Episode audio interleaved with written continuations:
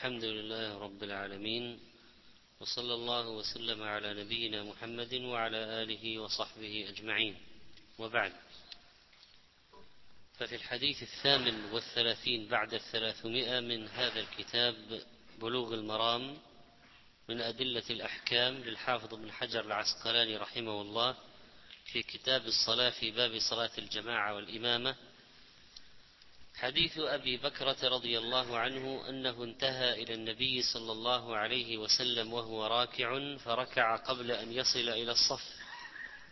فذكر للنبي صلى الله عليه وسلم فقال له النبي صلى الله عليه وسلم زادك الله حرصا ولا تعد. رواه البخاري. وزاد أبو داود فيه فركع دون الصف ثم مشى إلى الصف. وقوله في هذا الحديث ولا تعد ذكر الحافظ رحمه الله ضبطه بفتح أوله وضم ثانية وهناك من قال لا تعد وهناك من قال لا تعد وهناك من قال لا تعدو فأما بالنسبة لأشهر الروايات وهي الصحيحة لا تعد أي لا تعد إلى هذا الفعل مرة أخرى. معنى ذلك أنه صحح له صلاته ونهاه أن يعود إلى هذا الفعل مرة أخرى. وقيل لا تعد إلى الجري والسرعة. وهذا معنى رواء وهذا معنى لا تعدو لا تعدو ويفهم من هذا جواز أن يفعلها الإنسان وقد ورد عن بعض الصحابة أنهم فعلوا ذلك أيضا. إذا جاء والإمام راكع أنه يركع خلف الصف يكبر واقفا ثم يركع خلف الصف ثم يدب دبيبا حتى يدخل في الصف. وأما لا تعد فيعني لا تعد هذه الركعة. لا تعد هذه الركعة. لا تعتد بها. وأما لا تعد أن الصلاة صحيحة ولا داعي لإعادتها. ولكن كما تقدم أن الرواية ضبط هذه الكلمة لا تعد ضبط هذه الكلمة لا تعد بضم أوله وفتح بضم بفتح أوله وضم ثانية لا تعد. وهذه الرواية استدل بها العلماء استدل بها بعض العلماء أن من أدرك الإمام راكعا فركع دون الصف ثم دخل فيه أو وقف معه آخر فإن ركوعه صحيح وقد أدرك الركعة. وأن المشي اليسير في الصلاة لمصلحة الصلاة لا يضر الصلاة ولا يخل بها. كما لو رأى فرجة في الصف الذي أمامه أثناء الصلاة ثم تقدم خطوتين أو ثلاثا لكي يسد هذه الفرجة دون أن يغير اتجاهه إلى القبلة ودون أن يكون المشي كثيرا لأن بعض الناس ربما يمشي هكذا خطوات كثيرة نصف المسجد. ليس هذا هو سد المفهوم سد الفرجة. الفرجة التي أمامك تتقدم لا بأس أن تتقدم إليها دون أن تغير اتجاهك عن القبلة. وكذلك أخذوا من الحديث أن الركعة تدرك بإدراك الركوع مع الإمام لأن النبي صلى الله عليه وسلم أجاز لأبي بكرة ركعته. ولو كانت هذه الركعة غير مجزئة لأمره بالإعادة كما أمر المسيء صلاته. وإنما يعذر المخل في عبادته بما فات وقته من الأعمال التي عملها جهلا على غير وجه صحيح. فلو قلت المسيء حديث المسيء صلاته لماذا لم يأمره أن يعيد كل الصلوات التي في السنين الماضية؟ لأنه كان أو في المدة الماضية الطويلة لأنه كان يصليها بنفس الطريقة. فيقال رجل جهل واستمر على ذلك زمانا. وانتهت أوقات الصلوات التي انتهت أوقات الصلوات التي حصلت فيها هذه الأخطاء المتكررة نتيجة جهله فلا يؤمر بالإعادة. لكن الوقت الذي حصل فيه الخطأ في صلاته ولا زال الوقت قائما يؤمر بإعادة الصلاة فيه. ولذلك قال المسيء صلاته ارجع فصلي فإنك لم تصلي. على هذه الصلاة فقط التي كان وقتها لا زال قائما. أما الصلوات التي قبلها مع أن الخطأ حصل فيها بنفس الطريقة بالطريقة نفسها لم يأمره بالإعادة. ومعنى ذلك أن أنه على حديث أبي بكر إذا أدرك المأموم الإمام راكعا فدخل معه فهو مدرك. يستدل بالحديث أن من أدرك الركوع مع الإمام يكون مدركا للركعة. بغض النظر عن قضية الركوع قبل الصف الآن. لو آه، أتينا إلى نقطة مسألة وهي هل الركعة تدرك بإدراك الركوع؟ الجواب نعم. طيب ما قرأ الفاتحة؟ المأموم هذا ما قرأ الفاتحة. ولا حضر قراءتها مع الإمام. الجواب هو معذور بعدم قراءتها وعدم حضوره لأن هذا وقت مجيئه الآن. فما دام أدرك الركوع فقد أدرك الركعة. إذا حديث أبي داود عن أبي هريرة بسند صحيح مرفوعا من أدرك الركوع أدرك الركعة نص في الموضوع. أيضا موافق لحديث أبي بكر هذا. أن من أدرك الركوع أدرك الركعة. وهذا هو المروي عن السلف وعليه عامة الأمة من الصحابة والتابعين والأئمة الأربعة وأتباعهم. بل إن شيخ الإسلام ابن تيمية رحمه الله حكى الإجماع على ذلك أن الركوع من أدرك الركوع فقد أدرك الركعة. طيب لا تعد إلى هذا العدو أو إلى هذا الفعل. نهى النبي صلى الله عليه وسلم أبا بكرة عن العدو لأنه مناف للسكينة والوقار. وهو الذي علم أصحابه فقال إذا سمعتم الإقامة فامشوا وعليكم السكينة والوقار فما أدركتم فصلوا وما فاتكم فاقضوا ابن القيم رحمه الله في بدائع الفوائد قال مرجحا بين أقوال العلماء وقول النبي صلى الله عليه وسلم لأبي بكرة لا تعدوا نهي عن شدة السعي. نهي عن شدة السعي. فالمستحب إذن لمن أتى إلى الصلاة أن يأتي بسكينة ووقار وهذا أدب الصلاة وقوله لا تأتوها وأنتم تسعون نهي عن الإسراع والهرولة والجري عند المجيء إلى الصلاة لأنه إذا فعل ذلك تسارع نفسه ووقف في صف غير خاشع رحمك الله. ينافي الخشوع. يشغله تشغله هذه السرعة عن الخشوع. ويحفزه النفس يصبح متلاحقا متسارعا. والصلاة عبادة بين العبد والرب ينبغي أن تكون بسكينة وخشوع وهذا الجري أو الهرولة ينافي ذلك. والحديث فيه دعاء النبي عليه الصلاة والسلام لأبي بكرة زادك الله حرصا والمقصود بالحرص هنا الرغبة الشديدة في الخير والمسارعة إليه. طيب ماذا نقول الآن في موضوع المصافة؟ أليس قد ركع قبل الصف وحده ولم يكن معه أحد لما ركع؟ إذا ما حكم هذا الفعل؟ هذا هو موضوع الحديث الذي بعده. وهو حديث وابص بن معبد رضي الله عنه أن رسول الله صلى الله عليه وسلم رأى رجلا يصلي خلف الصف وحده فأمره أن يعيد الصلاة. رواه أبو داود وأحمد والترمذي وحسنه وصححه ابن حبان والحديث صحيح وقال الترمذي عنه حديث حسن ورجاله ثقات. وما حكي فيه من الاضطراب فإنه لا يضر كما قال ابن سيد الناس. وله عن طلق رضي الله عنه لا صلاة للمنفرد خلف الصف وزاد الطبراني في حديث وابصة ألا دخلت معهم أو اجتررت رجلا؟ لا صلاة لمنفرد خلف الصف. وهذه جملة كاملة جملة كاملة والحديث هذا صحيح. رجاله ثقات لكن رواية ألا دخلت معهم أو اجتررت رجلا هذه غير صحيحة بل هي ضعيفة لتفرد السري بن إسماعيل وهو متروك في سندها.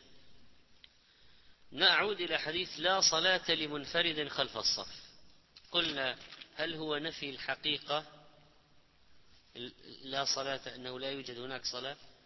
الواقع لا ينطبق على ذلك. هناك صلاة. الرجل قام وركع وسجد في صلاة. هل هي نفي الصحة أو نفي الكمال؟ لا صلاة لمنفرد خلف الصف. الراجح أنه نفي للصحة. نفي للصحة فمن صلى منفردا خلف الصف دون عذر لا تصح صلاته وعليه الإعادة.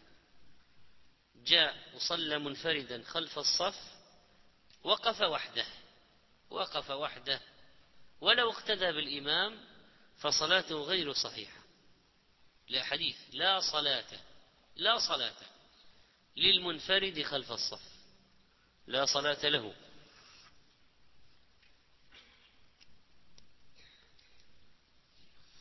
طيب لو أنه لم يجد مكانا وكان معذورا فما هو الحكم؟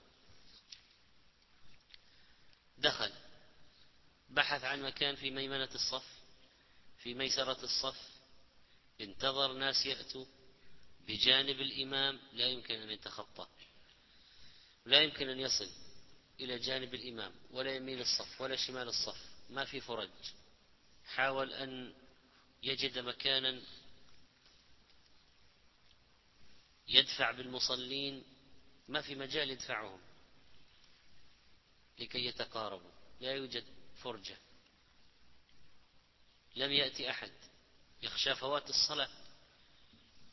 إذا يصلي خلف الصف وحده مؤتما بالإمام وصلاته صحيحة.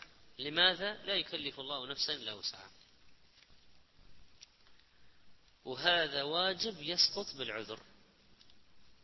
هذا واجب يسقط بالعذر. الاصطفاف مع آخر واجب. ما يصلي وحده لكن هذا الواجب ما دام تعذر سقط. وهذه قاعدة يذكرها شيخ الإسلام تيمية رحمه الله باستمرار. وأن هذا الموافق لأصول الشريعة وقواعدها. ونحمل حديث لا صلاة لمنفرد خلف الصف على من وجد محلا ولم يقف فيه. وقف منفردا مع أنه يستطيع أن يجد مكانا أو ينتظر شخصا يأتي. فإذا ما هي القاعدة؟ سقوط الواجبات عند عدم القدرة عليها. هذه قاعدة الشرع في كل الواجبات.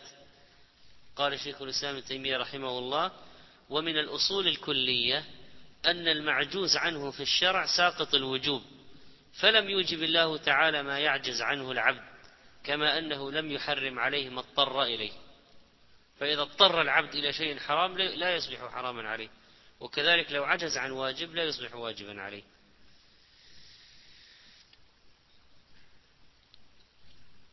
طيب حديث أبي بكرة. حديث أبي بكرة. أولا أبو بكر صحيح ركع خلف الصف. منفردا.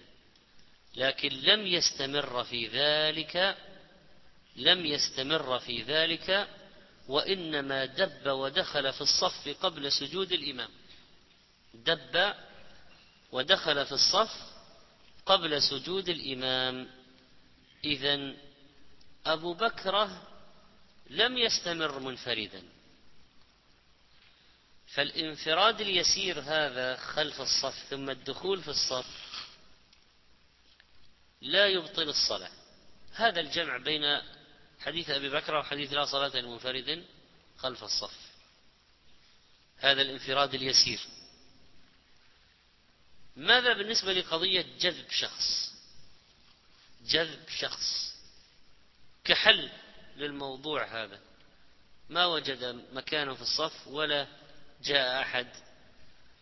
فيسحب واحد من الصف الأمامي ليقف بجانبه. على حديث اجتررته. أولا الحديث ضعيف. ثانيا إن سحب شخص من الصف المتقدم لا يحل المشكلة بل يزيدها. وإذا حل مشكلة الشخص هذا نفسه أوجد مشكلات أخرى. فمن ذلك فتح فرجة في الصف المتقدم مخالفة لحديث النبي عليه الصلاة والسلام تراصوا وسد الخلل. أيضا ثانيا أنه سيضطر نصف الصف كله إلى التحرك وفي هذا تشويش عليهم وثالثا فيه تشويش على المسحوب تشويش عليه في صلاته. ورابعا فيه نقله من المكان الفاضل إلى المكان المفضول دون جرم منه لماذا يؤخر عن المكان الفاضل؟ وهو قد جاء للصف المتقدم فبأي حق ينقل إلى صف متأخر؟ وخامسا أن الفرجة ستبقى في آخر الصف. لأنهم إذا تحركوا لسد الفرجة هذه ستبقى الفرجة في آخر الصف. وبناء عليه فإن إن فإنه ينكر على من جذب شخصا بل لا يجوز ليس له أن يجذبه هذا تحكم في الشخص المسحوب وله أن يمتنع. إذا هذا هو الراجح لا يسحب شخصا. لا يسحب شخصا. وعن أبي هريرة رضي الله عنه قال قال النبي صلى الله عليه وسلم إذا سمعتم الإقامة فامشوا إلى الصلاة وعليكم السكينة والوقار ولا تسرعوا فما أدركتم فصلوا وما فاتكم فأتموا. متفق عليه واللفظ للبخاري.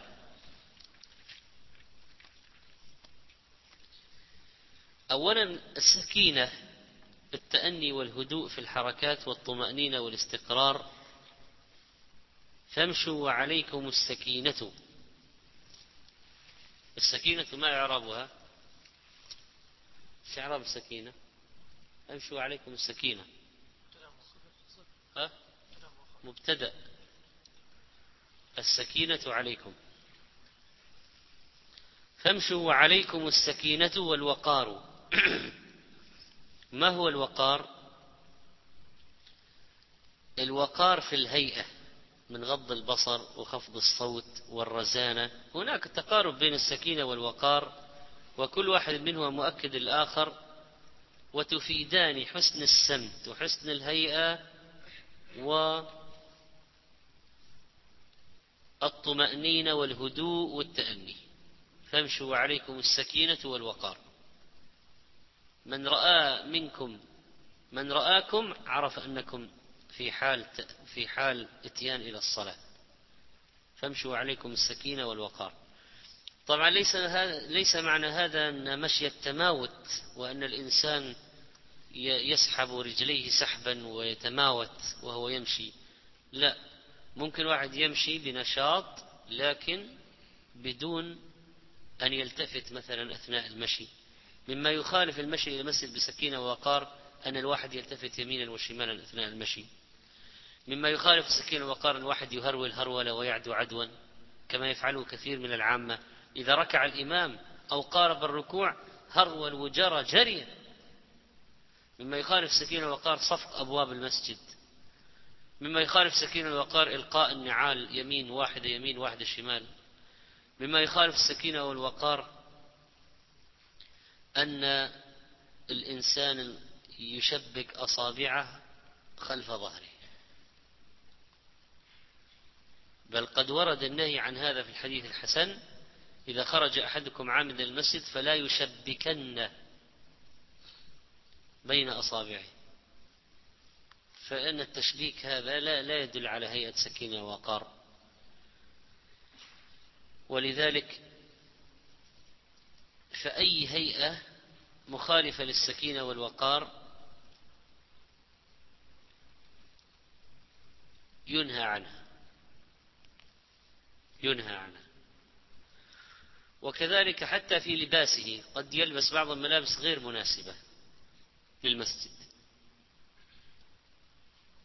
فإذا الشارع طلب من المصلي أن يأتي بخشوع وتؤدى وسكينة ووقار ورزانة وحسن منظر وحسن سمت وحسن هيئة كل ذلك استعدادا لهذه الصلاة العظيمة وللوقفة العظيمة بين يدي الرب.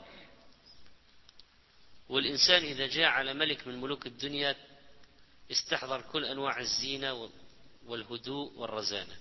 فإذا جاء على بيت ملك الملوك وأراد أن يقف بين يديه كيف يجب أن يكون؟ ليؤكد على عدم السرعة وعدم الهرولة. قال ولا تسرعوا ولا تسرعوا. فما أدركتم فصلوا. تعال بهدوء. والذي أدركته من الصلاة صله. أولها آخرها وسطها ركعة ركعتين سجدة تشهد. الذي تدركه صله. واستدل بعضهم بهذا الحديث فما أدركتم فصلوا على أنه لو جاء والإمام في التشهد الأخير أنه يدخل معه. لأنه قال فما أدركتم ما ما أدركتم فصلوا. هذه في سياق الأمر ما في سياق الأمر تفيد العموم. أي شيء أدركتموه من الصلاة صلوا حتى لو أدركت التسليمة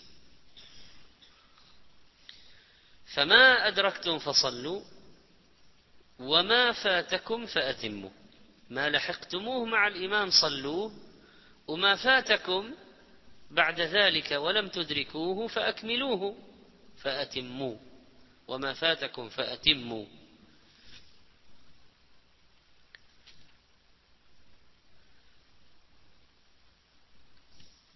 الجماعة تدرك بركعة على الأقل.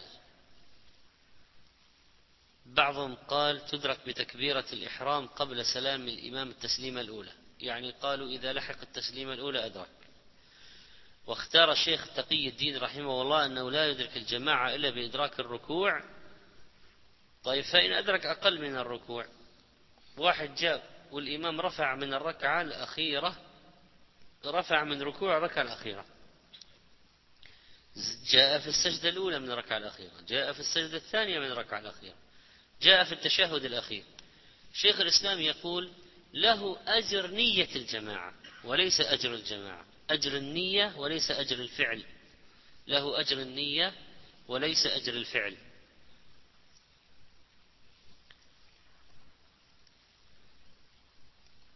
وإن لحق المسبوق الإمام في الركوع أدرك الركعة وبالتالي أدرك الصلاة صلاة الجماعة. والحديث مر معنا من أدرك الركوع فقد أدرك الركعة. قوله إذا سمعتم الإقامة يدل على أن الإقامة مشروعة وهي فرض كفاية كالأذان. والسنة أن الذي يؤذن هو الذي يقيم الذي جرى عليه العمل. وحديث من أذن فهو يقيم فيه ضعف. لكن هذا هو حال بلال ومؤذني النبي عليه الصلاة والسلام. يؤذن المؤذن ويقيم.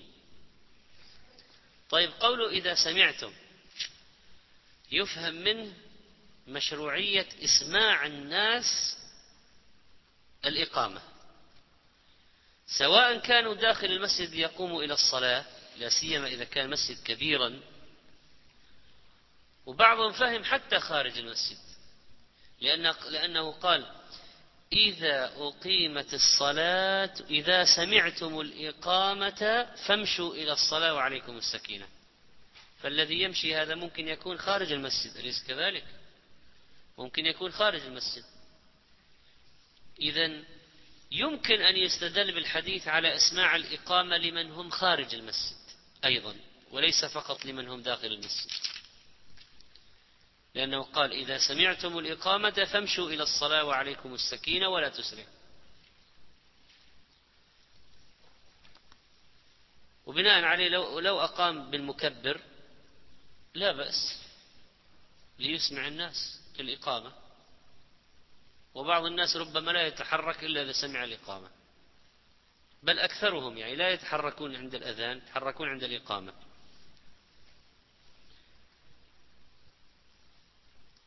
وقوله فامشوا إلى الصلاة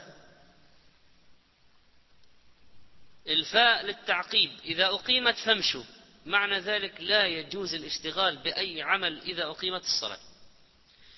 فإذا أقيمت الصلاة وأنت تكتب رسالة أترك الكتابة فورا إذا أقيمت الصلاة وأنت تطبع شيئا بالكمبيوتر أو تعمل أي شيء برنامج أتركه وامشي. إذا أقيمت الصلاة وأنت تعد أو تحسب أو تفعل أي شيء أو تكلم شخصا اقطع وامشي. خاص إذا أقيمت الصلاة يجب قطع جميع الأعمال يجب. الأذان يستحب أنك تقطع الأعمال وتشتغل بالصلاة. الوضوء والتجهز للذهاب للمسجد. لكن الإقامة يجب. قطع جميع الأعمال. ولا يجوز الاشتغال بأي شيء لا حل مسألة ولا غيرها. ولا قراءة في كتب علم ولا مباشرة. إذا أقيمت فامشوا معناها تقطع الأعمال لأجل الإقامة. تقطع. ولا يشتغل مريد الصلاة بغير الصلاة إذا أقيمت. وكذلك إذا كان في المسجد لا يصلي أي صلاة أخرى. إذا أقيمت الصلاة فلا صلاة إلا المكتوبة. إذا حتى لو واحد أراد أن يشتغل بصلاة لا يجوز إذا أقيمت فكيف بغيرها؟ لو أراد أن يصلي صلاة أخرى نافلة أو شيء لا يجوز. فكيف إذا كان أشياء أخرى؟ وكان عمر يضرب الناس بعد الإقامة على الذي يصلي بعد الإقامة. لماذا؟ لأجل التفرغ إلى الفريضة من أولها. وأنك تدرك تكبيرة الإحرام. وأن الانشغال بأجزاء الفريضة ومكملات الفريضة أولى من الاشتغال بغيرها من النوافل كتحية المسجد أو غيرها. ولا تنعقد نافلة بعد إقامة الفريضة. فهؤلاء الذين يدخلون أحيانا في المساجد ويقولون نحن على مذهب الأحناف أو غيرهم في صلاة الفجر الإمام يصلي الفريضة يدخلون المسجد يصلون ركعتي الفجر بسرعة خاطفة لا طمأنينة ولا شيء. ثم يدخلون مع الإمام إذا لحقوا الإمام. أصلا الصلاة لا تنعقد يعني الصلاة باطلة. إذا واحد أقا كبر لأي صلاة بعد الإقامة غير الفريضة التي سيصليها الإمام فالصلاة التي كبرها باطلة كبر لها باطلة. طيب إذا كان هو أصلا في صلاة إذا كان في أولها قطعها وإذا كان في آخرها أتمها خفيفة. ابن حزم رحمه الله ذهب إلى شيء قوي قال إذا أقيمت الصلاة انقطعت الصلوات رغما عنه حتى لو كملها باطلة. لكن القول الوسط إذا كان في آخرها أتمها خصوصا بعد الركوع الركعة الثانية مثلا ما ما بقي شيء اسمه ركعة الآن أقل من ركعة يعني يتم خفيفة ما إذا كان في أول الصلاة أو في وسط الصلاة يقطع الصلاة لأجل الإقامة. هذا كله احتراما للفريضة لأجل الفريضة مراعاة الفريضة. ولكي يقوم يكبر الإحرام مع الإمام. متى يدرك المأموم تكبيرة الإحرام؟ إذا وقف في الصف وكبر الإحرام بعد تكبيرة الإمام مباشرة يكون قد أدرك تكبيرة الإحرام. فمثلا حديث من صلى أربعين يوم في جماعة يدرك تكبيرة الإحرام حصلت له براءتان براءة من النار وبراءة من النفاق. متى يحسب أنه أدرك تكبيرة الإحرام. إذا كان قائما مع الإمام في الصف وكبر الإحرام بعد الإمام مباشرة. لكن إذا كبر الإمام الإحرام وهو لا زال يمشي في المسجد لم يدرك تكبيرة الإحرام. إذا كان واقف في الصف والإمام كبر الإحرام وهو جلس يشتغل بحاملات المصاحف ويشتغل بحديث مع واحد آخر فهذا لا يعتبر أدرك تكبيرة الإحرام تخلف عن الإمام. إذا أن يكون قائما في الصف ويكبر بعد الإمام مباشرة. هذا يكون قد أدرك تكبيرة الإحرام. نأتي الآن إلى مسألة. عندما تدخل المسجد والإمام في وسط الصلاة وتدخل معه أنت الذي أدركته مع الإمام هل هو أول صلاتك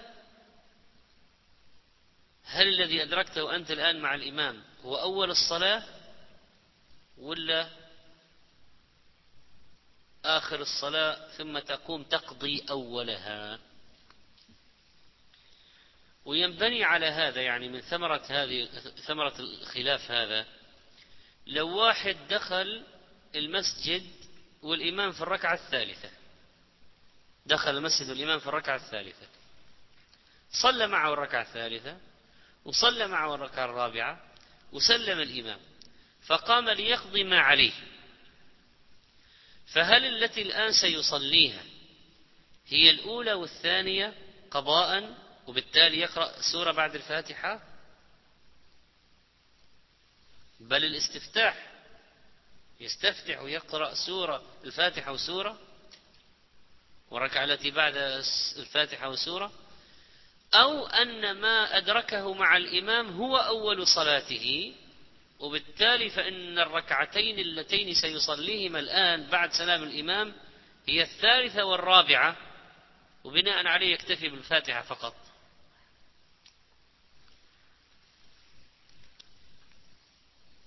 في هذه المسألة قولان. قال بعضهم وما فاتكم فأتموا وما فاتكم فأتموا يعني اقضوا واحتج برواية وما فاتكم فاقضوا على أن التي سيصليها بعد سلام الإمام قضاء لما فاته. الركعة الأولى والثانية. وقال بعضهم أبدا الرواية واضحة. وما فاتكم فأتموا يعني أنك أدركت الأولى والثانية بالنسبة لك وستتم الآن الثالثة والرابعة. وقالوا إن القضاء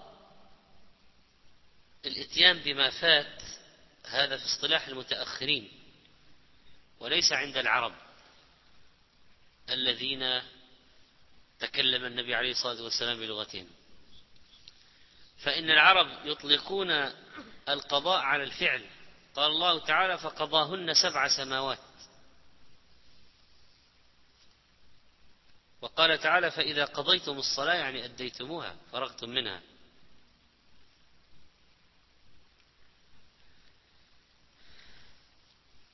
إذا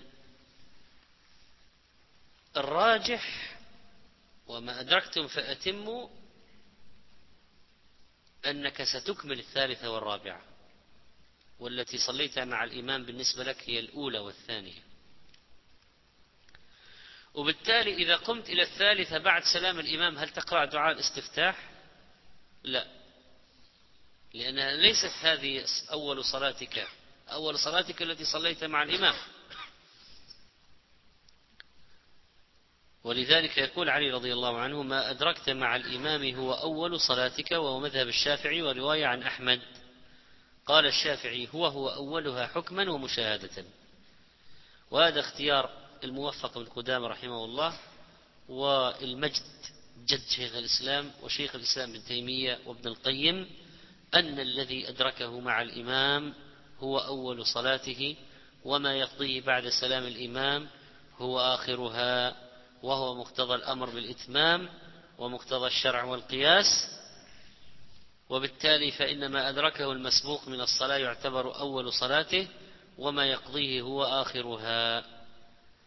طبعا هذا خلاف قول الجمهور الأئمة المشهور من أئمة ذهب الأئمة الثلاثة لكن هذا الذي يعضده الدليل وهو الراجح أن ما أدركه المسبوق هو أول صلاته وما سيأتي به بعد سلام الإمام هو بقية الصلاة وآخر الصلاة. وعن أبي بن كعب رضي الله عنه قال قال رسول الله صلى الله عليه وسلم صلاة الرجل مع الرجل أزكى من صلاته وحده وصلاته مع الرجلين أزكى من صلاته مع الرجل. وما كان أكثر فهو أحب إلى الله عز وجل. رواه أبو داود والنسائي وصححه ابن حبان وهذا حديث صحيح.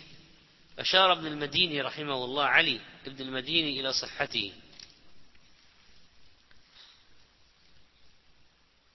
وقد جاء أيضا صلاة رجلين يؤم أحدهما صاحبه أزكى عند الله من صلاة ثمانية تترى وصلاة أربعة يؤمهم أحدهم أزكى عند الله من صلاة مئة تترى. صححه الألباني في السلسلة الصحيحة. وقوله أزكى من الزكاء له معاني منها النمو والزيادة وهو المراد هنا. يعني أن صلاة الرجل مع الجماعة أكثر أجرا من صلاته وحده. أزكى. وهذا من عظمة التعاون على البر والتقوى. فالآن لو واحد صلى وحده له أجر معين الثاني صلى وحده له أجر معين الثالث صلى وحده له أجر معين. لو انضم بعضهم إلى بعض كل واحد نفع الثاني. كل واحد نفع الثاني بالانضمام. لما تعاونوا على البر والتقوى وصاروا جماعة تضاعف الأجر للجميع. لا يقسم الأجر على الجميع يضاعف للجميع. لا يقسم عليهم وإنما يضاعف لهم. فتأمل فائدة الاجتماع على البر والتقوى كيف أن انضمام المسلم للمسلم في العمل الصالح يؤدي إلى مضاعفة أجر كل واحد. 25 درجة أو 27 درجة. يفضل. بالانضمام بالتعاون على البر والتقوى بالاجتماع على الخير بأداء الصلاة مع بعض. الحديث صلاة الرجل مع الرجل أزكى من صلاة وحده يدل على أن الجماعة تنعقد باثنين إمام ومأموم وأنه يصدق عليهما جماعة لحديث أبي موسى أن النبي عليه الصلاة والسلام قال اثنان فما فوق جماعة. اثنان فما فوق جماعة. وحديث مالك بن الحويرث إذا حضرت الصلاة فأذنا ثم ليؤمكما أكبركما. لماذا قدم كبر السن على حفظ القرآن؟ من يخبرني؟ قال يا أمكما أكبركما. هذا ما يتعارض مع حديث أم القوم أقرأهم لكتاب الله إن كانوا في القراءة سواء أعلمهم بالسنة ليش قال يا أمكما أكبركما؟ نعم.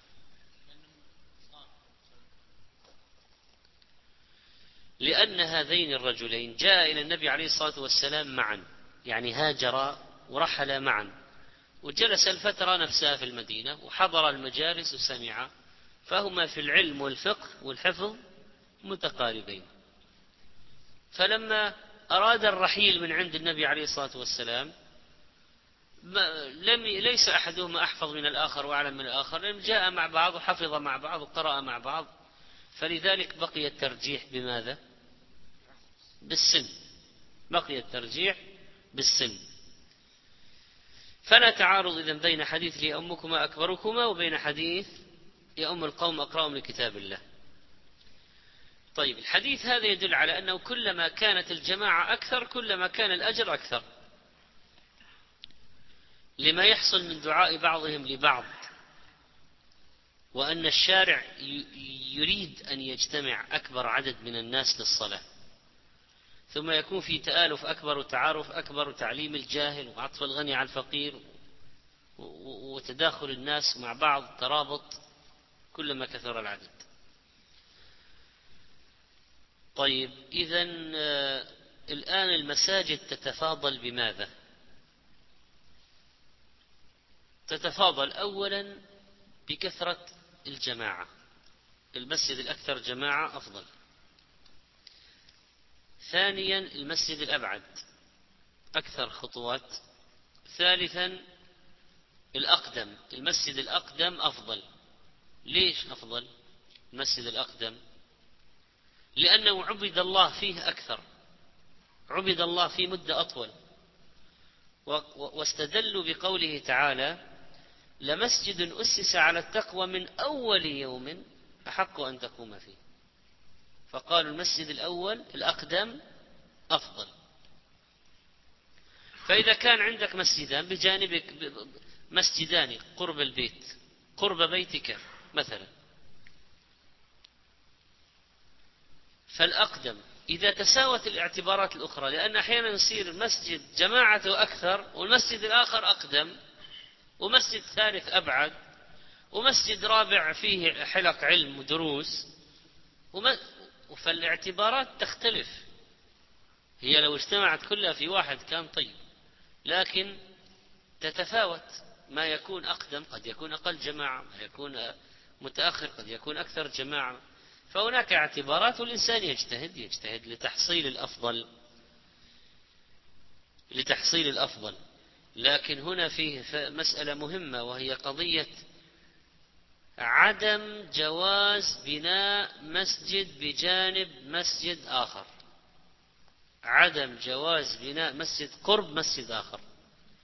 لأن الشارع الآن لما قال صلاة الرجل مع الرجل أزكى من صلاته وحده وصلاته مع الرجلين أزكى من صلاته مع الرجل وما كان أكثر فهو أحب إلى الله عز وجل. إذا الشارع يريد تكثير الجماعة.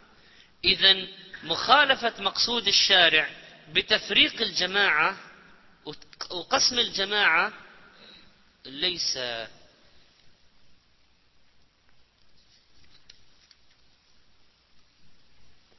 هذا القصد مخالف لقصد الشارع لا يمكن إقراره. فإذا كان وجد مسجد قريب مسجد في الحي جاء واحد بنى مسجد ما بينه وبينه إلا شارع يحرم عليه ذلك. قال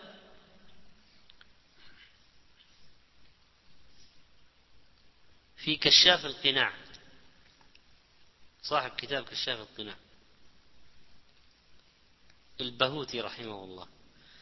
ويحرم أن يبنى مسجد بجانب مسجد إلا لحاجة. ويحرم أن يبنى مسجد بجانب مسجد إلا لحاجة. كضيق الأول.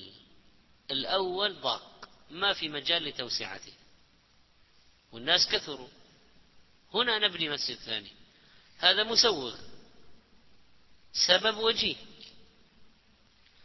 قال وخوف فتنة باجتماعهم في مسجد واحد. فتنة. وينبغي على المسلمين أن لا يفرقوا أنفسهم. ونلاحظ أحيانا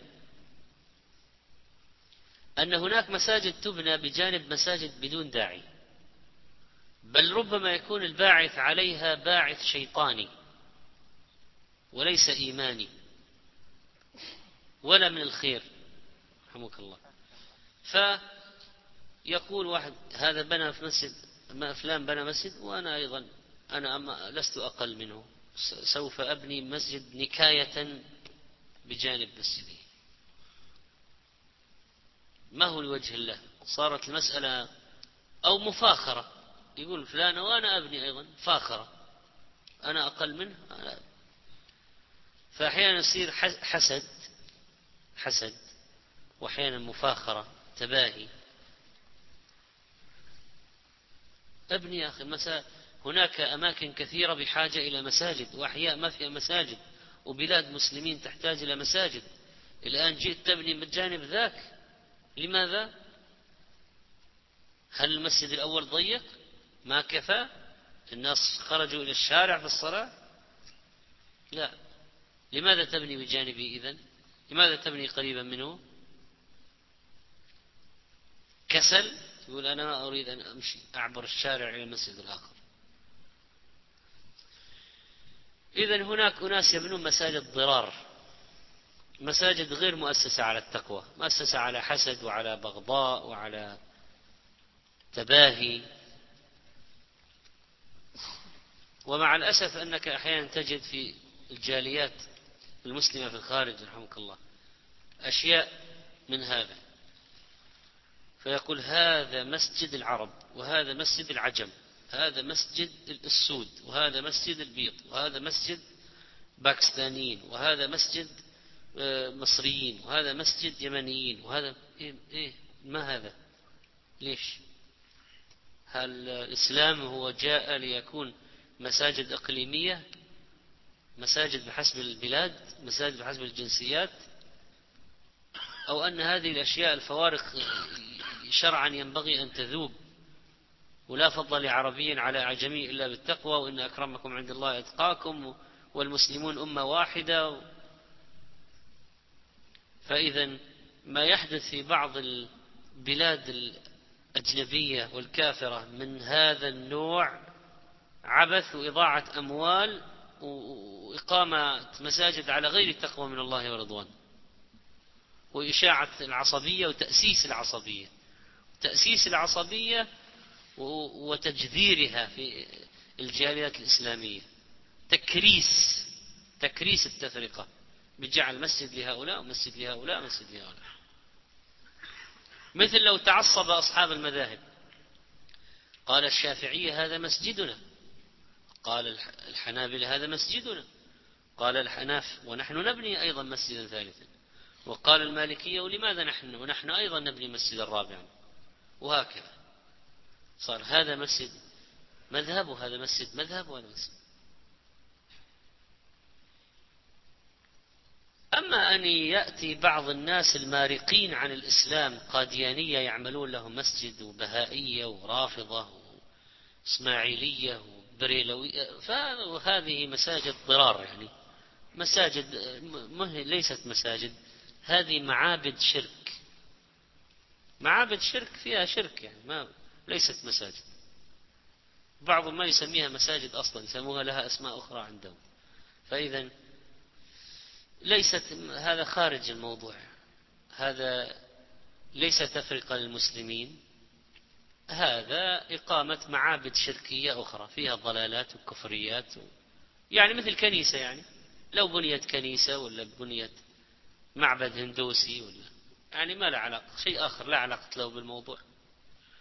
أما بالنسبة للمسلمين أهل السنة الأمة الواحدة الذين هم على ما كان عليه النبي صلى الله عليه وسلم وأصحابه لا يجوز أن يفرقوا أنفسهم.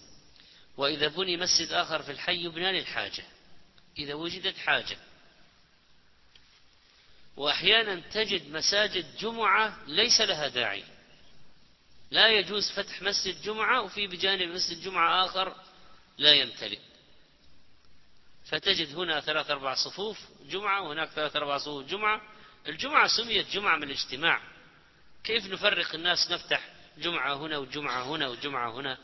لا يجوز فتح جمعة في مسجد إقامة جمعة في مسجد إلا إذا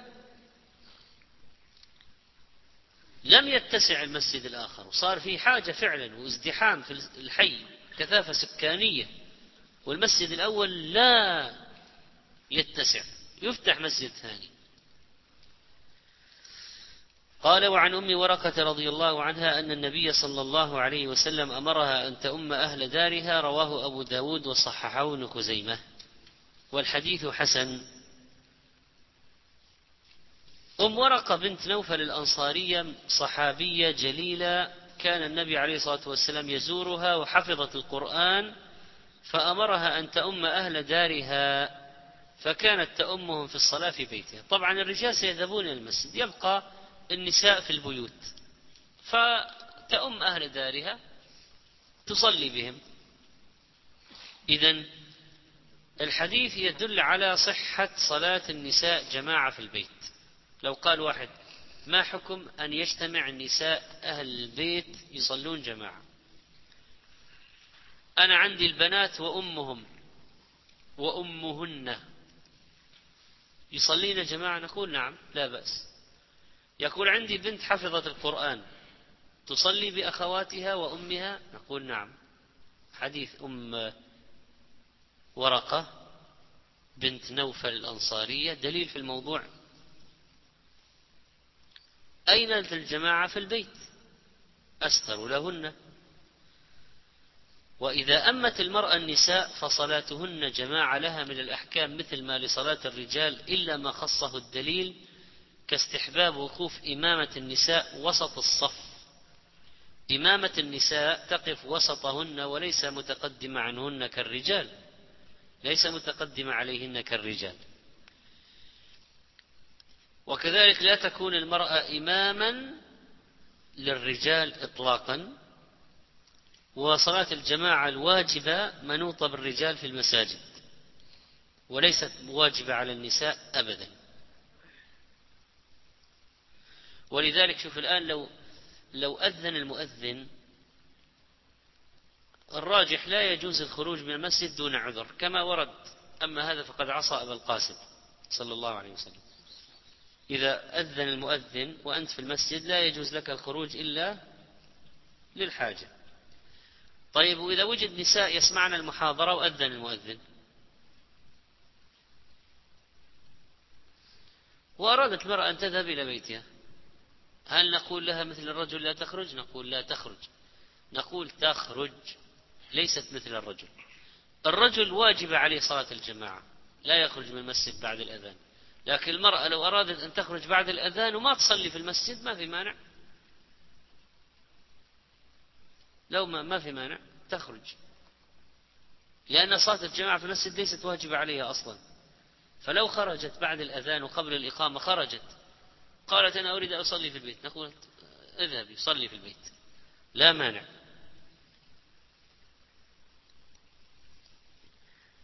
وسرية العمل والبعد عن الرياء والأقرب إلى الإخلاص في البيوت وحيث أنه لا مصلحة هناك للمرأة في صلاة الجماعة في المسجد مثل الرجال فالأفضل أن تصلي في البيت حتى لو جماعة تصلي في البيت وما يحدث من الافتتان بهن وإظهارهن آه، للزينة والتبرج والطيب ونحو ذلك خصوصا في هذا الزمان يجعل خروجها إلى المسجد ليس أمرا. تشجع عليه. ولكن إذا استأذنت المرأة إلى المسجد كره منعها. لا تمنع إماء الله مساجد الله وليخرجن تفلات. الحديث. وليخرجن تفلات يعني غير متزينات غير متطيبات غير متبرجات. وليخرجن تفلات. لأن الطيب والتبرج يحرك داعي الشهوة عند الرجال. فإذا حسنت ملبسها وتجملت وتحلت والمكياج والرائحة وأبدت المحاسن فتنت الرجال. فهذه ما خرجت للصلاة هذه خرجت للإفساد الآن. صارت صار الخروج بها فتنة. الخروج خروجها صار فتنة. ويحرم عليها الخروج حينئذ. البخور أصلا يكفي في تحريم خروجها. البخور فقط. أيما امرأة أصابت بخورا فلا تشهدن معنا العشاء الآخرة. فلا تشهدن معنا العشاء الآخرة. فإذا الشرط في السماح لها بالخروج أن تكون غير متطيبة ولا متزينة ولا تزاحم الرجال. فلو قالت له زوجته أنا أريد أن أخرج وخرجت متبرجة. يمنعها ويردها ولا يسمح لها بالخروج. وهذا يعني أنه يجب على المحتسب وعلى ولي الأمر كما قال ابن القيم رحمه الله يجب على ولي الأمر أن يمنع اختلاط الرجال بالنساء في الأسواق والنزهات ومجامع الرجال وهو مسؤول عن ذلك. وأهل الحسبة عليهم أن يمنعوا من يمنع الاختلاط يمنع اختلاط الرجال بالنساء خصوصا في أماكن الفرجة. مدن الألعاب والحدائق والمنتزهات والسواحل وإلى آخره. ما الآن حصل من البلاء العظيم بسبب هذا. وعن أنس رضي الله عنه أن النبي صلى الله عليه وسلم استخلف ابن أم مكتوم يا أم الناس وهو أعمى. رواه أحمد وأبو داود ونحو لابن حبان عن عائشة رضي الله عنها. وهذا حديث صحيح وقال وأخرجه البيهقي بإسناد حسن أيضا وحسنه ابن الملقن. ماذا يؤخذ منه؟ أن النبي عليه الصلاة والسلام استخلف ابن أم مكتوم يؤم الناس وهو أعمى. أن الإمام أن يؤخذ منه صحة إمامة الأعمى حتى بالمبصرين. فلو اجتمع عندنا جماعة أعلمهم أو أحفظهم لكتاب الله أعمى والبقية كلهم مبصرون. كلهم. فمن يتقدم من يؤم؟ الأعمى. ولو كان أعمى ما دام هو الأحفظ لكتاب الله والأعلم بالسنة. ما لماذا يمنع؟ القبلة سيوجه إليها. ما لماذا يمنع؟ توقي من النجاسة؟ بعضهم قال لا يتوقى من النجاسة النجاسة. لكن هذا ليس مقطوع به مشكوك فيه يعني المسألة هل تقطع الآن أن كل نجاسة لا يتوقع أن الأعمى لا يعرف أن يتوقع النجاسة ليس كذلك. يستطيع بالحذر أن يتوقع. ثم عندنا نص الآن. دع عنك الخواطر والأسباب والعلل التي يتعلل بها البعض. عندنا نص أن النبي عليه الصلاة والسلام استخلف ابن أم مكتوم يؤم الناس. إذا يمكن الأعمى من الصلاة والإمامة الصلاة بالناس والإمامة ما دام أنه أقرأهم لكتاب الله. بل الظاهر أن ولاية النبي عليه الصلاة والسلام لابن أم مكتوم أعم من الصلاة. فله أن يفتي وأن يقضي ويدير أحوال المقيمين بالمدينة. استخلفه على المدينة. قاضي ومفتي وحاكم وإمام وخطيب. والمقامات الدينية والقيادات الإسلامية والأعمال الإسلامية والوظائف الإسلامية ينبغي أن تناط بالأكفاء وأهل الأمانة والاستقامة والعلم والتقوى. والحديث هذا فيه ميزة لابن أم مكتوم رضي الله عنه. منقبة وعن ابن عمر رضي الله عنهما قال قال رسول الله صلى الله عليه وسلم صلوا على من قال لا إله إلا الله وصلوا خلف من قال لا إله إلا الله. رواه الدار قطني بإسناد ضعيف. وهذا له طرق لكن واحد في عثمان بن عبد الرحمن كذبه يحيى بن معين والثاني في خالد بن إسماعيل متروك والثالث طريق آخر في أبي الوليد في أبو الوليد المخزومي كذاب وطريق أخرى محمد بن الفضل متروك طريق أخرى عثمان بن عبد الله متهم بالوضع. إذا كل طرق الحديث هذا لا تثبت. ولا يقال هنا إن اجتماع الطرق يقوي الحديث. ولا يقال تعددت الطرق فيتقوى الحديث لأنه يشترط في تقوية الحديث الضعيف بتعدد الطرق أن لا يكون فيه كذاب أو متهم بالوضع. متروك. لأن هذا معناه أن شديد الضعف جدا جدا أو حديث مكذوب. كيف تقوي كيف تقوي الحديث المكذوب هذا لا يمكن أن يتقوى به شيء. الإسناد التالف والإسناد الهالك هذا لا يمكن أن يقوي. لكن لو كان الضعف يسيرا هذا مع هذا ينجبر. إسناد في ضعف يسير مع إسناد في ضعف يسير ممكن ينجبر. لكن هذا الذي فيه متروك وكذاب ومتهم بالوضع هذه لا يمكن أن يتقوى بعضها ببعض. لكن ما معنى الحديث؟ على أي حال يعني؟ ما معنى صلوا على من قال لا إله إلا الله؟ يعني أن من يقول لا إله إلا الله هذا دليل إسلامي. إذا ما تصلوا عليه الجنازة. طبعا ما لم يكن عنده شيء يناقض لا إله إلا الله ويجعلها لاغية. لأن لو عنده شيء ينقض لا إله إلا الله يصبح كافر. إذا صلوا على من قال لا إله إلا الله مقيد بمن لم ينقض الشهادة فهو يقولها ولا ينقضها. ما هو يقولها ثم يكفر من جهة أخرى؟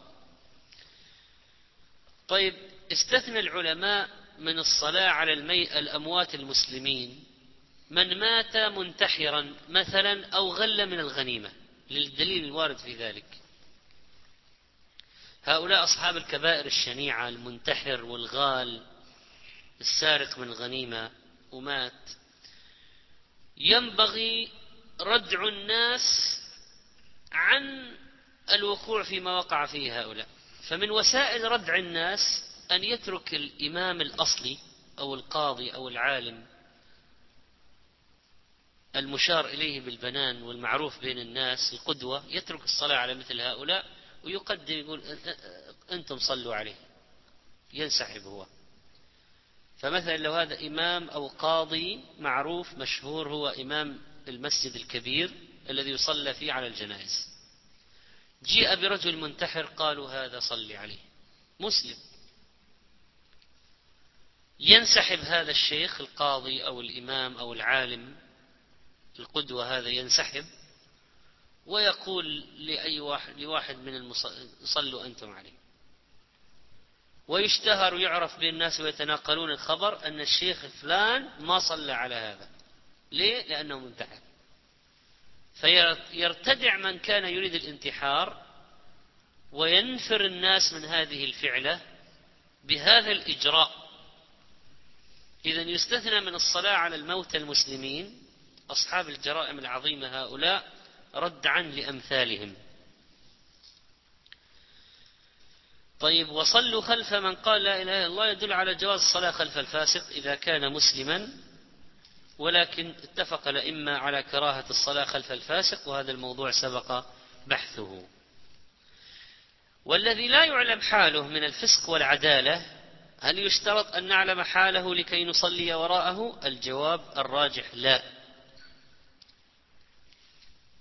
الراجح لا. قال شيخ الإسلام ابن تيمية رحمه الله ليس من شرط الائتمام أن يعلم المأموم اعتقاد إمامه. ما دام هو في الظاهر مسلم من أهل السنة مسلم صلي وراءه. ولا يجب عليك أن تحقق معه ولا أن تمتحنه وإنما تصلي وراءه. ما دام مسلما مستورا إذا هل يشترط تحقق العدالة؟ أنك تتحقق عدالة الرجل أنه سلفي وأنه لا. إلا إذا ظهر شيء وتبين شيء آخر وعرف شيء آخر هذه مسألة أخرى. لكن واحد أمامك شخص مسلم يقول لا إله إلا الله ورأيته يصلي إماما هل تقول لا هذا يجب أن نتحقق منه أو أولا من عقيدته؟ أبدا. ليس هذا صحيحا. قال وعن علي بن أبي طالب رضي الله عنه قال قال رسول الله صلى الله عليه وسلم إذا أتى أحدكم الصلاة والإمام على حال فليصنع كما يصنع الإمام رواه الترمذي بإسناد ضعيف. هذا الحديث الأخير في درسنا اليوم. الحديث ضعيف لكن له شواهد يتقوى بها أن النبي عليه الصلاة والسلام أمر من جاء إلى المسجد أن يدخل مع الإمام سواء كان الإمام راكع ساجد. أي حال الإمام عليها يدخل المأموم معه. يدخل المأموم معه في الحال التي يجده عليها. قائما راكعا ساجدا قاعدا يدخل معه. لكن ما يترك الركعة إلا بإدراك الركوع. جاء رواية عند ابن خزيمة إذا جئت ونحن سجود فلا تعتدها شيئا. يعني اسجد معنا لكن لا تعتدها ركعة لأنك ما أدركت ركوعها. فالدخول مع الإمام في الموضع الذي فيه الإمام فيه فضيلة وتطبيق للأمر النبوي.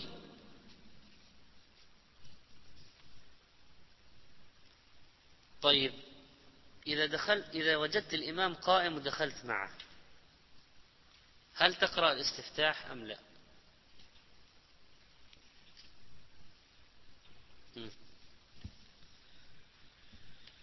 جيت دخلت المسجد والإمام واقف. لم تدرك تكبيرة الإحرام. جئت ووجدته واقفا. هل إذا كبرت الإحرام تقرأ تستفتح بدعاء الاستفتاح أم لا؟ من يعرف الجواب؟ نعم.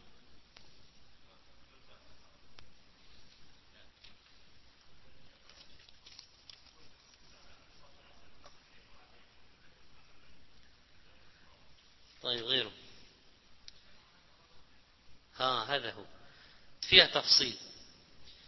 إذا خشي أن لا يتمكن من قراءة الفاتحة يقرأ الفاتحة مباشرة. وإذا غلب على ظنه أن عنده وقت يقرأ فيه الفاتحة وغيرها يستفتح.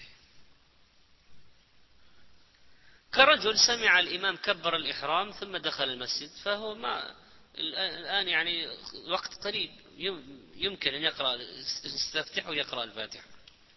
فهنا إذن يستفتح. أما إذا جاء ولم يسمع شيئا. يعني جاء من خارج المسجد ما سمع صوت تكبير. من مسافة. ودخل المسجد. وجدهم قائمين.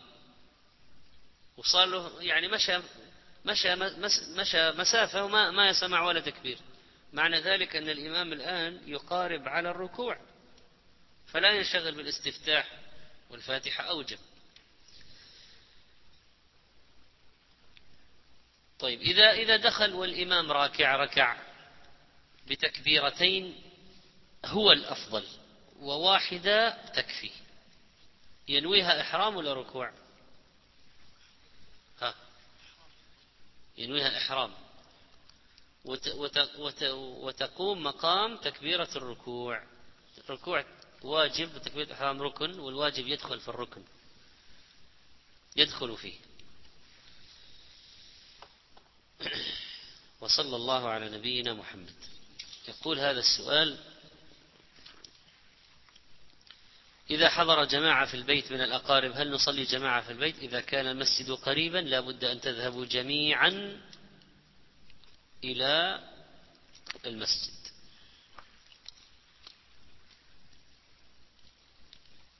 يقول المرأة إذا توضأت ثم بعد الوضوء وضعت المناكير وصلت العشاء هل عليها شيء عندما صلت وهي وضع المناكير؟ لا ليس عليها شيء إذا وضعت المناكير بعد الوضوء لكن لا تستطيع أن تتوضأ إلا إذا أزالت ما يمنع وصول الماء إلى البشرة. أصلي في المصلى الموجود في العمل صلاة الفجر والعدد قليل معظمهم غير عرب وأكون إمامهم والعدد قليل. هل أترك المصلى وأصلي في مسجد يبعد قليلا؟ نعم تصلي في المسجد. وإذا أردت أن تحصل المصلحة الأخرى ارجع إليهم وأم بهم بعد صلاة الفرض كما فعل معاذ رضي الله عنه.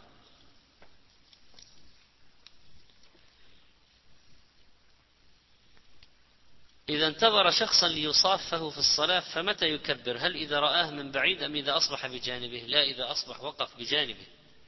إذا وصل بجانبك وليس بعيد تكبر الإحرام ما بعد صار معك في الصف. لا زلت منفردا في الصف.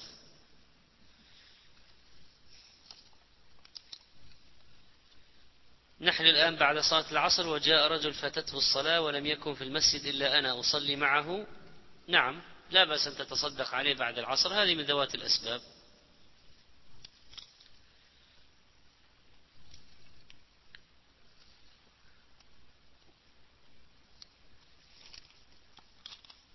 هذا سؤال. المسجد القديم المسجد الذي تحول أكثر أهله منه وبقي واحد وبقي اثنين مثلا يستحب أن يقيم فيه الجماعة ولا يتركا المسجد مغلقا لإحياء هذا المسجد ليبقى المسجد هذا حيا تقام فيه الصلاة. إذا كان عندنا خيار أمران خيار بين أمرين إما أن نقفل المسجد أو يصلي فيه اثنين أو ثلاثة. نقول يصلي فيه اثنين أو ثلاثة ولا نقفل المسجد. ليبقى المساجد ليبقى المسجد عامرا بالعبادة. اجتمعوا في غير موعد فاقترح أحدهم أن يقوموا الليل سويا. قيام الليل جماعة غير مشروع إلا في التراويح في رمضان والاتفاق عليه سلفا غير مشروع. لكن لو واحد صلى وقام واحد انضم معه فلا بأس على حديث ابن عباس بدون اتفاقات مسبقة.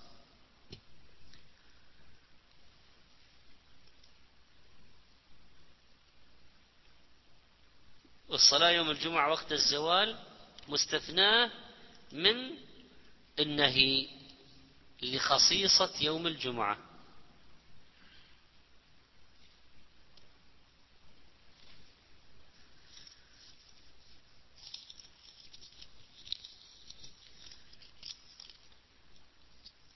إذا تقدم المصلي عدة خطوات لسد فرجة ثم وجد بعد ذلك فرجة في الصف الذي أمامه لا بأس أن ينتقل إليها. تسعة عشر رزق في التجارة ليس بحديث عن النبي صلى الله عليه وسلم. لكن من جهة المعنى قد يكون صحيحا من جهة الواقع يعني.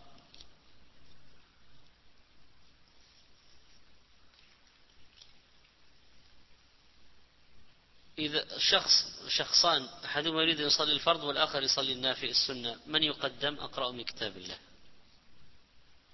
طلب مني رئيسي إنجاز عمل عند إقامة الصلاة. ماذا أفعل؟ لا تطعه. واسجد واقترب. صلي وذهب للصلاة.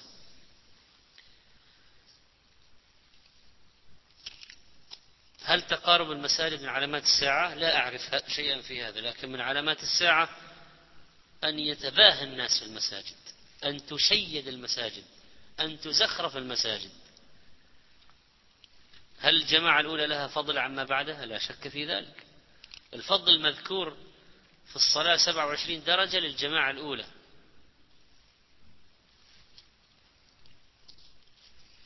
هل على زوجتي أن تقصر في صلاتها عند سفرها إلى أهلها والإقامة عندهم ثلاثة أيام؟ نعم تقصر ولا تجمع. هذا هو الأفضل فإن جمعت صحت صلاتها.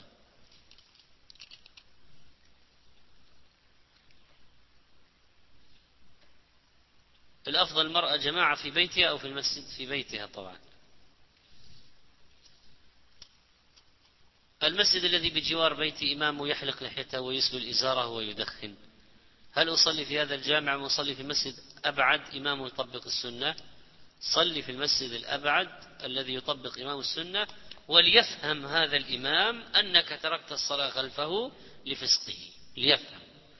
ليس التخلف عن الصلاة وراءه هنا آه، ما فيه شيء محذور شرعا مثل الشحناء. لا الآن مسألة مسألة شرعية. الرجل الرجل آه، أظهر فسقا فليفهم أنك تعمدت تركه ولتوصل له الكلام عبر شخص آخر أو أنت بنفسك.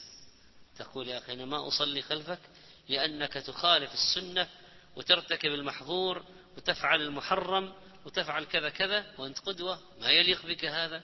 وبالأسلوب الحسن ينصح.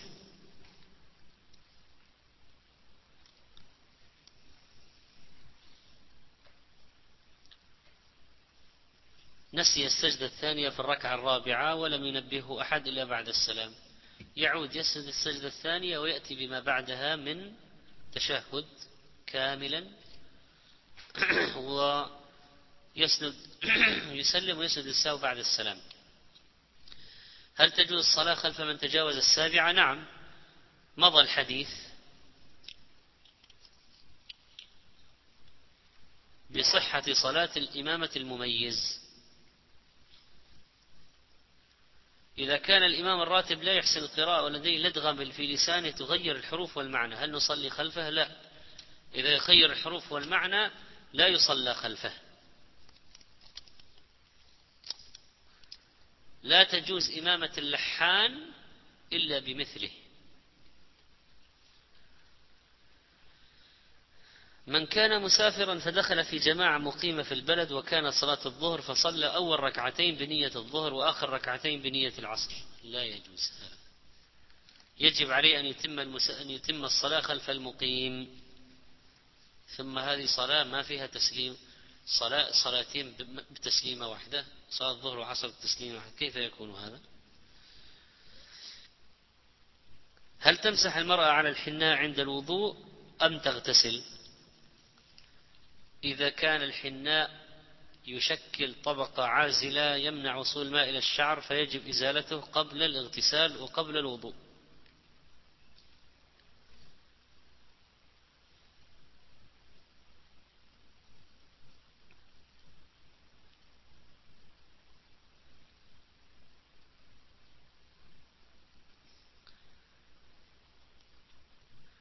ما هو الحد الأدنى لسن محرم المرأة في السفر؟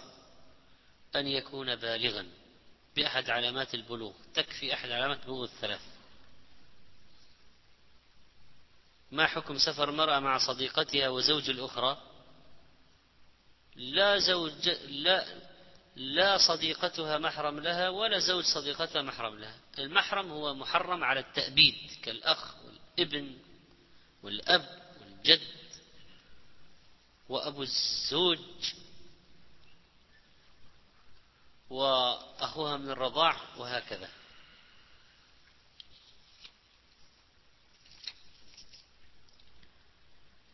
ذهبنا إلى العمرة مع الزوجة في السيارة وكانت الزوجة حائض وعند الميقات أحرمنا بالعمرة وذهبنا إلى مكة وما زالت في حيضها فسعت بين الصفا والمروة فقط ثم بعد الظهر طافت بالبيت وأخذت من شعرها وقد رجعنا الآن.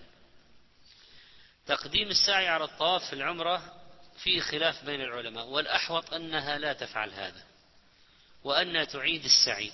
هذا الأفضل لها والأحوط لها. أما في الحج فقد ورد النص سعيت قبل أن أطوف؟ قال لا حرج. رواه أبو داود وحديث صحيح.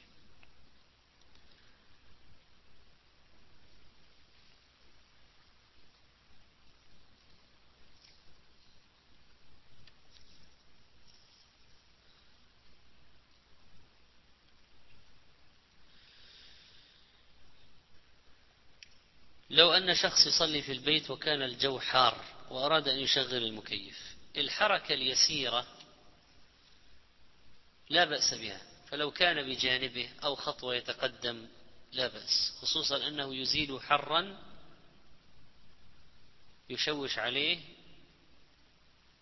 الصلاة الحر الشديد يشوش الصلاة لذلك جاء الأمر بالإبراد في الصلاة فلا بأس يفتح المكيف لكي يزيل الحر الذي يقلل من خشوعه. لكن إذا كان المكيف بعيد فبعض الناس يمشي عشرين خطوة إلى الأمام وعشرين خطوة إلى اليسار وعشرين حتى يصل إلى فهذا عبث لا يليق بالصلاة.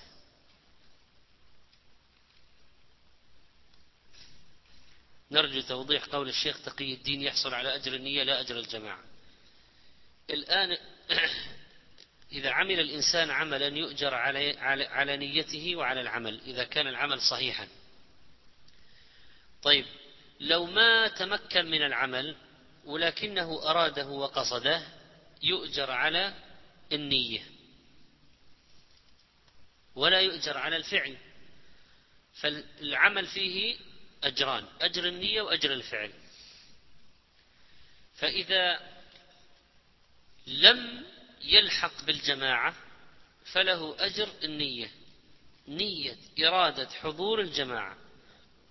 هذه نية نيته أن يأتي الجماعة نية صالحة يجر عليها. لكن الفعل نفسه صلاة الجماعة نفسها لم يدركها. فأما إذا كان عاجزا وهو مريد وصادق النية فيأخذ الأجر كاملا. لو واحد عجز عن القيام في الصلاة. مشلول. وصلى قاعدا. هل نقول له لك أجر نية القيام لأنك ما قمت؟ ولا نقول لك أجر الأجر كاملا؟ نقول لك الأجر كاملا. لعجزه لأنه عاجز.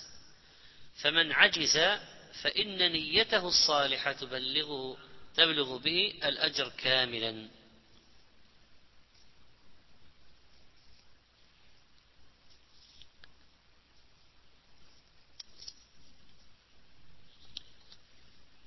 رجل لم يصلي المغرب دخل المسجد فأقيمت العشاء فصلى ثلاث ركعات ثم سلم ثم قام فكبر مع الإمام ليدرك العشاء. لا بأس لا بأس صلاته صحيحة.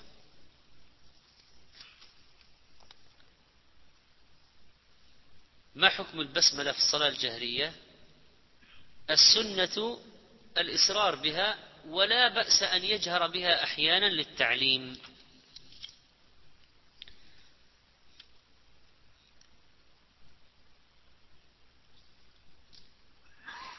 متى يكبر المصلي إذا ركع وسجد؟ يكبر حين يركع وحين يسجد يكون التكبير مرافقا للحركة مع الحركة. ما القول في رأي من يقول بالقصر ولو كان البلد مسافة عشرة كيلو؟ لا عشرة كيلو لا يعتبر سفرا. فلذلك لا يقصر في عشرة كيلو.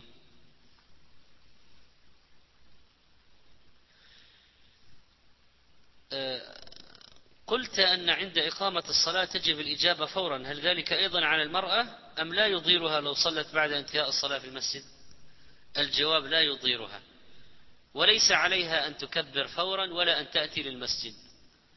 فلو صلت المرأة بعد ما انتهت صلاة الرجال لا يضرها ذلك إطلاقا. ليست مخاطبة بالحضور ولا بالمجيء إلى المسجد.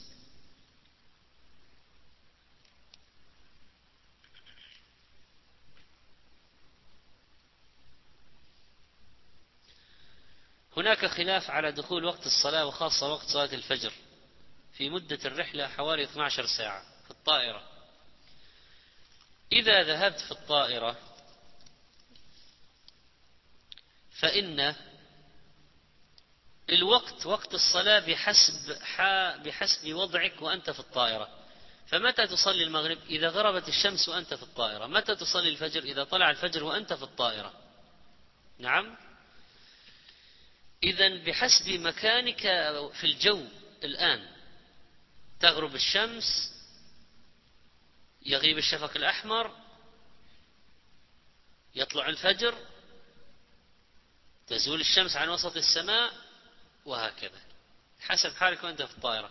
ثم أن من رحمة الله أنه أباح لنا القصر في الصلاة الجمع في الصلاة الجمع في السفر. ولذلك سهل أن الواحد يعني في الظهر والعصر يميز والمغرب والعشاء إذا صار الليل جمع المغرب والعشاء. إذا اسود جمع المغرب والعشاء. وإذا مالت الشمس رآها مالت جمع الظهر والعصر. الفجر طلوع الفجر الأبيض طلوع الفجر الأبيض المستطير المنتشر في جهة المشرق. إذا نظرت إلى الشرق في الطائرة ويعينك الطيار أو تطلب منه المعلومة إذا نظرت إلى جهة المشرق فوجدت بياضا منتشرا معترضا في الأفق معترضا عريض منتشر أفقيا. لجهة المشرق فقد طلع الفجر.